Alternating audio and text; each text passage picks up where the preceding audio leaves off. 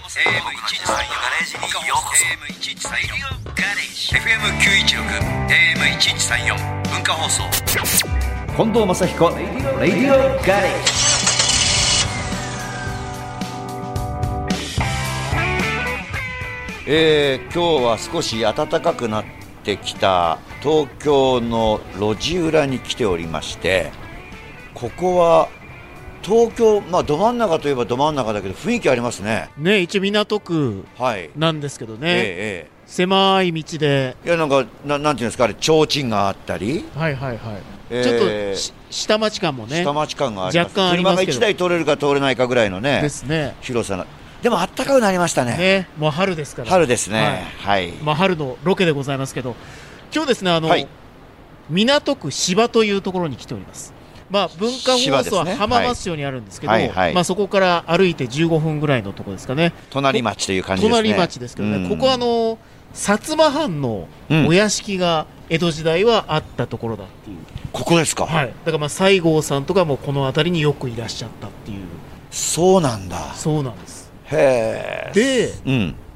ここになんで来たのかっていうとこれですね都会のど真ん中ですけどなんとここで酒造りが行われているっていうすごい酒造りというと、はいなんかこう平屋でうんはなんかビルじゃなくて、いはいでなんか木造で木造で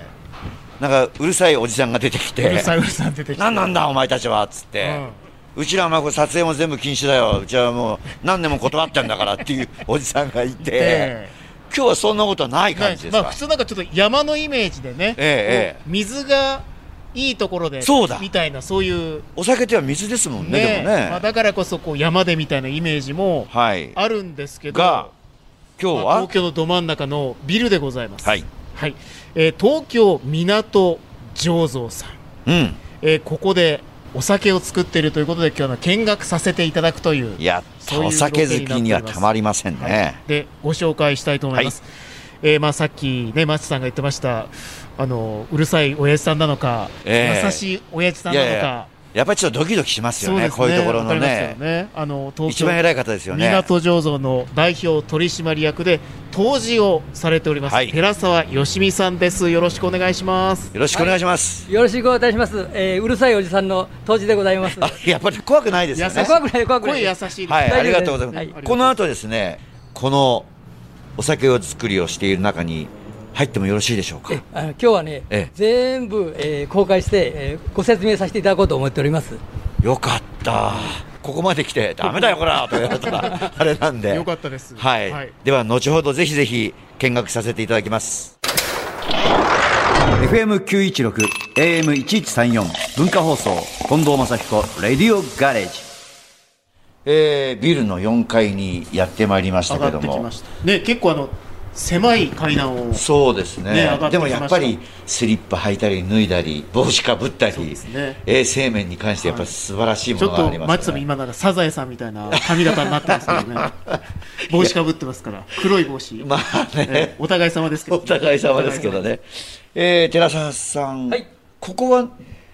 どんな感じのお部屋ですかここはね、ええーとお酒のね、えー段階で言うと、お米を蒸したり、仮に麹を作ったりするのがこの4階の部分なんですよ。この4階。はい、お米にあの気麹菌を生やして、はいはいそれであの麹っていうのをまず作るんです、はいはいでそれを大体全体の中の、えー、20%か25%が麹が占めてましてねこれがあの日本酒のかなり味のポイントなんですよなるほど。で、はいどこでやられてるんですか工で事ちょうどね、えーこの裏のちょっと裏振り返っていただいたところこの、これが麹室なんです、すごい金庫まのような。あ、ちょっとあはいのスタジオみたいなねうんそうですね分厚い、ちょうどね今日はあはいの出麹って言って出来上がったところなんで、ぜひ一はい回ちょっと中あ入っていただいて結構です失礼しまおはようす。ございます、お邪魔しますどれどれえこれね、もうあの掃除してるところで、はいはいで実際ね、今、この工事、大体ね、53時間ぐらいかけて、えー工事を作るんですよ。それで、ちょっと仕切りが真ん中にありますけど、はいこはいれ、右と左で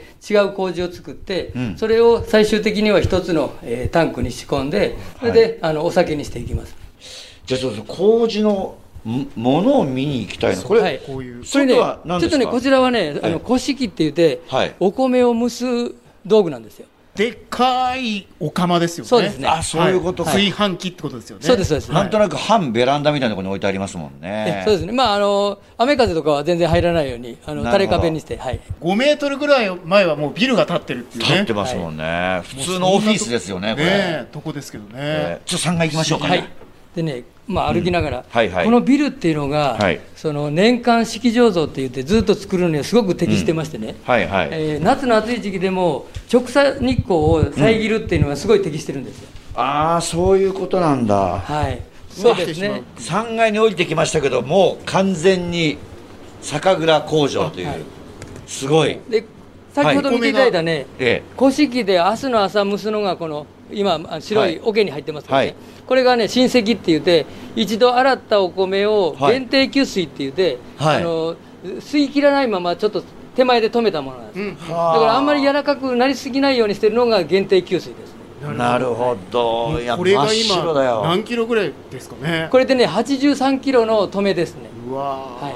い、止めてが添え中止めて3回に分けてお酒って作るんですけど、はいええその時の一番最後の、えーと一番大量なお米が止めって言うんですけど、ああなるほまあ、止ど、ま止まってしまうのと、まあ、止めはい、はい止め、なるほどもうだから最後の投入っていう、はいそうですねのお米ですね。うわ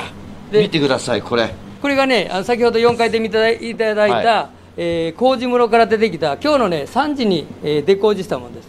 もしおうあの手もきれいにしていただいてるので少しはい掴んで、あのあ食べいいていでただすかいて結構ですよえ食べられるんですかこれ食べれますよはいこれはあのー実際ほらちょっと行きましょうよおお味噌とかうんうん甘酒とかまあお酒もですけどで今であれば塩麹醤油麹のその麹ですはああ硬いな、いだおから長米いよりもしなっとしてはいまあ物はお米を半分にちぎった感じ一個一個がちょいただきますねどうぞ日本酒をイメージしていただきますねんどうでしょう。柔らかい柔らなかい何これわかんない、意味が表現できない何これ これ表現できたらすごいと思うけどすねまさんやってみてポップコーンの中に入ってるたまにある硬いやつみたあいうなまいうまいうま感いじですかね。うん感食感としてはそういう味そうそうは違いますけど、うん食感そんな感じですポよッね。プコーンのあの硬い部分ね、うんちょっと硬いね部分うん白い白いところの硬い部食べ分るけど柔らかくはない。ないうん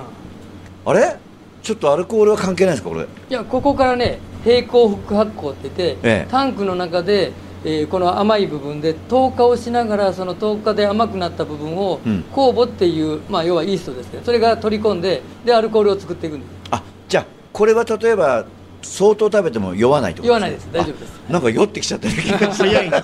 あ匂いがね。そうそうそうどこかから漂ってくる匂いがね。そそうさせてるかもしれない。 はあこれが都心に、ここのシルバーのはい大きな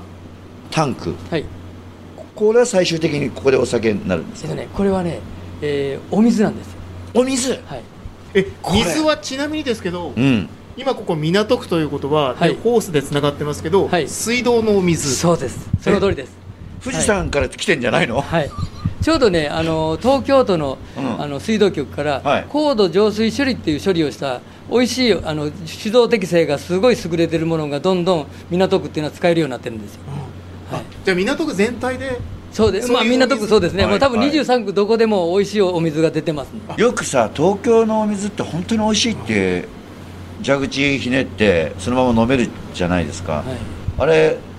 本当に美味しいですよね美味しいですね東京のお水ってね、中硬水って言いましてね、はい真ん中より少し高度が高いぐらいこれ他で例えるとね京都の伏見のえ名水百選に生まれた、えね選ばれてるお水と同じ高度なんです、えーおでちょうどね上の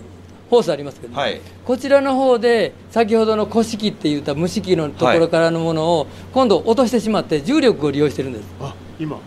目の前にホースが、ねプラプラスチッはクいのはい、大きな蛇腹のホースこれは何4階からあそこ穴開けたんですねじゃそうです4階から3階にこれでね、あはいえーちょっと失礼しますね、で今度2階までこうああれ繋がってんだ下も穴があるんだ、で今度2階は、はいえー仕込み室になってましてで仕込んだらいいっていうふうにわざわざそのえー横に担いで動かしたりコンベヤーで動かしたりフォークリフトで動かしたりっていうとエネルギーたくさん使うので、はいそれを重力上からをドンドンドンドンドン私はあのエネルギーの節約になって効率確がいいかにでもね効率が逆にいいですねあいいビですルだからこそできるはいこの作り方ですビよル、ね、これ穴開けちゃったわけですねじゃあ、はいあらららら あの行動計算はしっかりしてますから大丈夫です大丈夫ですねだから本当にこう、最初の作業から上にだんだんこう完成に向かって下に移動していくってことですね、それで一この酒階蔵はまで行っだかてらお酒になおる酒になるで地下で飲むとあいやそういや力ないですけ ど、あ地下ないじゃあちょっと音、はいこの後は2階ですかさてここは2階です、はい2階ですで先ほどちょっと涼しくなりましたまたさらに、ね3階から、はい冷たくえー、とホースで落として、はいで今度一番初めにスタートするのはこれが酒母って言って酒母酒母お酒の酒のの母お酒の母どうぞどうぞ見てくださいこれ、はいね、今こう液体の中からこう泡が出てきてるって、まあ、いわゆる呼吸をしてるというか発酵してるっていう、はい音もするんですかやっぱりプチプチ言いますプチプチ言ってるんですね、はいまあちょっとね空調で全体この、えータンクで大体ね215キロの仕込みでーんお酒としては550リッターぐらいの原酒が出来上がりますへえ大体僕の背丈ほどのタンクはいそうですね目シル線バー目線ぐらいですかね目線ぐらいのタンマクですねおめくって中を見せていただけるということでこれでもこれなこれはどういう状況ですか今これね、はいえー、ともろみって言ってこれ大体ねえー25日ぐらいこの状態でずっと置い温度と管理くんですかもろみってなんか聞いたことありますはジいね、ねうわあすごいボコボコいってうるんここここうんいや生きてる生きてるいわゆる手棒で段階でだいぶちっちゃい泡ですけど、はいもっとボコボコした感じ、はいすごい白くて綺麗だなこれは大体ね4合瓶でね、700本ぐらいのね量で取れますねえここの一タンこクれで一タン一クつででここからお酒がどんどん出ていくんですおおなるほど出てきたものを通常やったらポンプでタンクに動かすんですけどここはいは2階なんで、はい全部下に重力で落とすだけなんですへえそれで4回来て3回来て、まあ、2回来て2回で絞って絞って1回に行一回くにで1回は何なのかな1階はこれからご案内しま行すきましょうあ行きましょう行きましょうさて1階に参りましたけど参りましたおもう瓶が見えてますお酒の瓶がお酒の,、はいあのプラスチックのケースとねはい、はいはいはいでちょうどねここちらこは寒いここ寒いですあでお一番寒い酒が入ると、ここマイナス5度ぐらいでずーっと維持するええいわゆえるまあタンクですね、はいちょうどね、今度詰め切ったところなんですよ。えはあい今詰めたんですはねいこれそんで詰めたものがこちらです。瓶に入ってるうわはいはいこんなふうに。まだラベルは貼られてないですよねうん黒い瓶に対してうわこれはいいわ黒いキャップの、はいね、そうです鉄の蓋がこうキュッと締めてあるで冷えてますもんねはい。で横に、はいちょうど寺澤さん後ろにあのシールが巻いてあるそうですね。あね本当だいわゆるこうガムテープ状態というか、はい円形のロール状に巻かれてますけどこれに一個一個これも「江戸会場」って書いてある手ちょうどねで巻くんですかえっとね、ここでね、今やってるところなんで、もしやったら見ていただいて。あはい作業このまま、ちょっと、大丈夫かなすいませんお邪魔しますま、巻くとこちょっと、お願いします。すいませんお忙しいところこれ、大久保くんです。お大久保さん大久保さん若い若いやっぱりお酒好きで夢を持って来ましたねちょっと一本巻くのを見てあ置いてえはいはい機械の上に置いてくるくるくるくるってなんかこあう取ってもあいいですかもうできてるじゃないですかもう終わりちょっとどう僕いやうらこせてともらっていいですか瓶をあマッチさんついにこれやりますいいかよいどうぞこれ回すだけでいいんですか斜めになったら買い取りですよ 赤いいけるかなお願いあありがとうございます綺麗に負けました綺麗に綺麗に負けましたうわいい感じいい感じに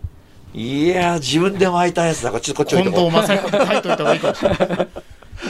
ういやーあこんなに酒造りってここまで見ると楽しいですね、まあ、ご苦労もたくさんあるとは思いますけどねね寺澤さんどうですか師匠はめっちゃ怖いです。あれ怖いんあだ何を言ねってんの、優しいそりのにゃ。怒ると 怖いめっちゃ優しいです。あ優しいのねそうそうまあ多分あの本人の前で怖いっていうぐらいですから優しい優としいいうでかそうそうすそうねっていうことです本当に怖かったら絶対言えてないですからねそうですねはいさてじゃあ曲の方をはい。はいリクエストお願いします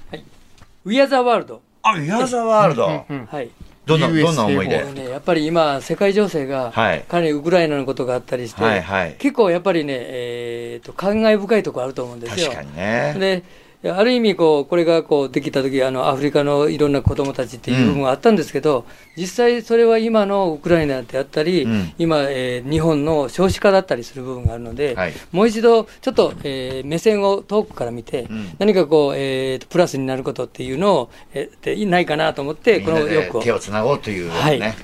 もう視野が広いですね。すごいですね。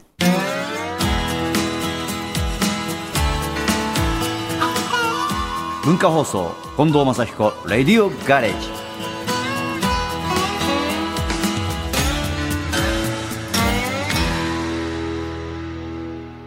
さあ、今度まさこレディオガレージ、今日はガレージを飛び出して、港区芝にあります、東京港醸造さんにお邪魔をしております。さあ、先ほどあの、酒造りのね、はい現場を見てきましたけど、ちょっと移動してまいりました。ここで代表取締役、当時の寺沢よしみさんに改めてお話を伺います。よろしくお願いしますお。願いします。お願いいたします。はい。路地を挟んで目の前のビルです。ここも東京港醸造さんの建物。そうです。はい。ちょうど1階にあのショップがございまして、あ、ありましたね。でちょうどこの今の真下がはいお米の倉庫なんですよ。あ、そうなんですか。はい。あの、よそのオフィスビルと違って、このはい二つのビル、なんかちょっと歴史を感じるというか、そうですね。ここはね、ねかなり古古いい歴史がございました。ほう。はい。た、例えばどんな、あれですかえっとね、こちらはね、うん。えー東京港醸造っていうんで、実際母体はね、若松屋って言いまして、はい。えー1812年に創業してます。 1812年。はい。ちょうどね、文化9年ですね。ほう。はい。で、こちらはね、薩摩藩邸の出入り商人でございまして、はい。で当時はね、こちらの方でドブログであったり、うんあと、えー食堂をやってたり。で、うんここでね、よくまあ、み幕末って言ったら、皆さんよくご存知な、えー西郷隆盛さんとか、勝海舟さん、はいえー山岡鉄舟さんっていうのが、えー最後のその、えーと、江戸の幕末の時に、無血開城っていう方向にずっと会談がされたっていうのが、ここの裏座敷でしてたっていう歴史があるんです。いわゆる勝海舟と、はい。西郷さんの西郷隆盛の階段ははいはい、ここで、はい。ちょうどここにね、あの、裏座敷があって、はで、それの写真、今からまた見ていただきますけど、一時は江戸を全部焼き払ってしまおうってみたいな相談もあったようなんですよ。それが最終的には無血開城って言って血が流れないままで、うんえあの明治維新を迎えたっていうのは、やはりここがあ立役者になってたっていうのを一つの、えー場所なんですけどね。ここなんだ。はい。すごいとこに来てますね。ね、俺そたちこ。でお酒を作っているんですね。その時の写真がある。ええちょうどね、これ明治の時代のね、はいえー写真なんです。そちらの方に、まあ、まずえーこちらの代表の説明しますとね、斉藤俊一社長、これ7代目なんですよ。はいで。先ほど文化9年って言いましたけど、ええそこはずっとつつないできてて、で今になってましてね。若松屋さんの7代目の社長ってこはとい。ですよね。でそれで、こちらの写真、はいでちょうど幕末の時に、多くが解体された時に、厚明さんから若松屋に嫁げって言って、来ていただいた篠さんっていうのは、この、琴の横でこう、横も打っておられるこの方。シノさはん。い、はい。で、ちょうどこの琴を弾いておられるのが、今こちらの斎藤社長の、うんえーおばあちゃん。おばあちゃんなんだ。はい。これ鶴さんです。へえ、すごいぞ、ここは。ダメだよ、俺たち、こんな態度じゃ。いえいえいえ。ちょっと写真見せてもらっていいですかあどうぞそれどうまあ、この時代も写真があるってことがすごいですよあまそずうだねね。まず。セピア色でね、もう当たり前のようですけども、こんな写真残ってるんですね。 えーこちらね、ええ大事に保存保存されてたようなんですよね。保存されてた、で他にもねえいろんなその縦軸とかいろんな掛け軸があっえ、て、はい、はいそ。れはちょっと長野の方の実家の方に預けておられるようで、全部山小鉄手とかいろんな方がお見えになったっていう証がちょうど残ってるんです。長野の方に。えーで、ちょっとうちのね、ホームページとか見ていただくと、その辺のご案内もさせていただいてますし。へえ、すごい世の中、まだいっぱいいろんなもの残って るね、これ。はいで、ずーっとその江戸時代からここでお酒作りをしてきた。そうですね、その頃やってて。はいで、ちょっと、えーその写真の続き言いますとね。はいまた写真こちら、にっこり笑っておられる方、はい要は写真慣れしてるのが、先ほどの琴を弾いてる鶴さんなんです。鶴さでん、はいあれは、他はお友達。お友達、もう、鶴さんのお友達。一一文字のは、あまりこう写真撮ったことないから。なるほど。で、この後ろに唯一写ってるのが、その、先ほどお話ししてた、交渉された。建物も映ってあますよ、ちゃんと。西郷さんとはい勝海舟さんが。はい。ここの景色はここまさしくこここなんこです、ここです。はいいや、すごいわ。これは、ちょうどこちらが、えー明治22年頃のね、母が一番華やかだった時。はい。ね。母、母はやっぱ母りなんで写真撮り、撮られ慣れてるかえら。えそれ、笑笑顔ってでんすのけよど。はい友達もみんな何がわかんないみんの。な魂吸われちゃうぞ。え、何これみたいな顔してらっしゃいますよね。もう一番左の人がもうや、やばい顔してますもん。そうですね。 覗き込むような。覗き込むようなありがとうねご。ざいます。あの、今週、はい。お時間となってしまってでございました。えまた詳しくはちょ来っと待っ週、て。来週伺いますっていう、飲まずに終わりってこと今週。みたいですね。やっぱ最初に飲んでからスタートっていうのも良かったかもしれませんけど、一周お預け。お預けというあっちゃー。ことでございます。じゃあ来週もぜひぜひいろいろ教えてください。はい。はい。お願いします。よろしくお願いします。お願いします来週お願いします。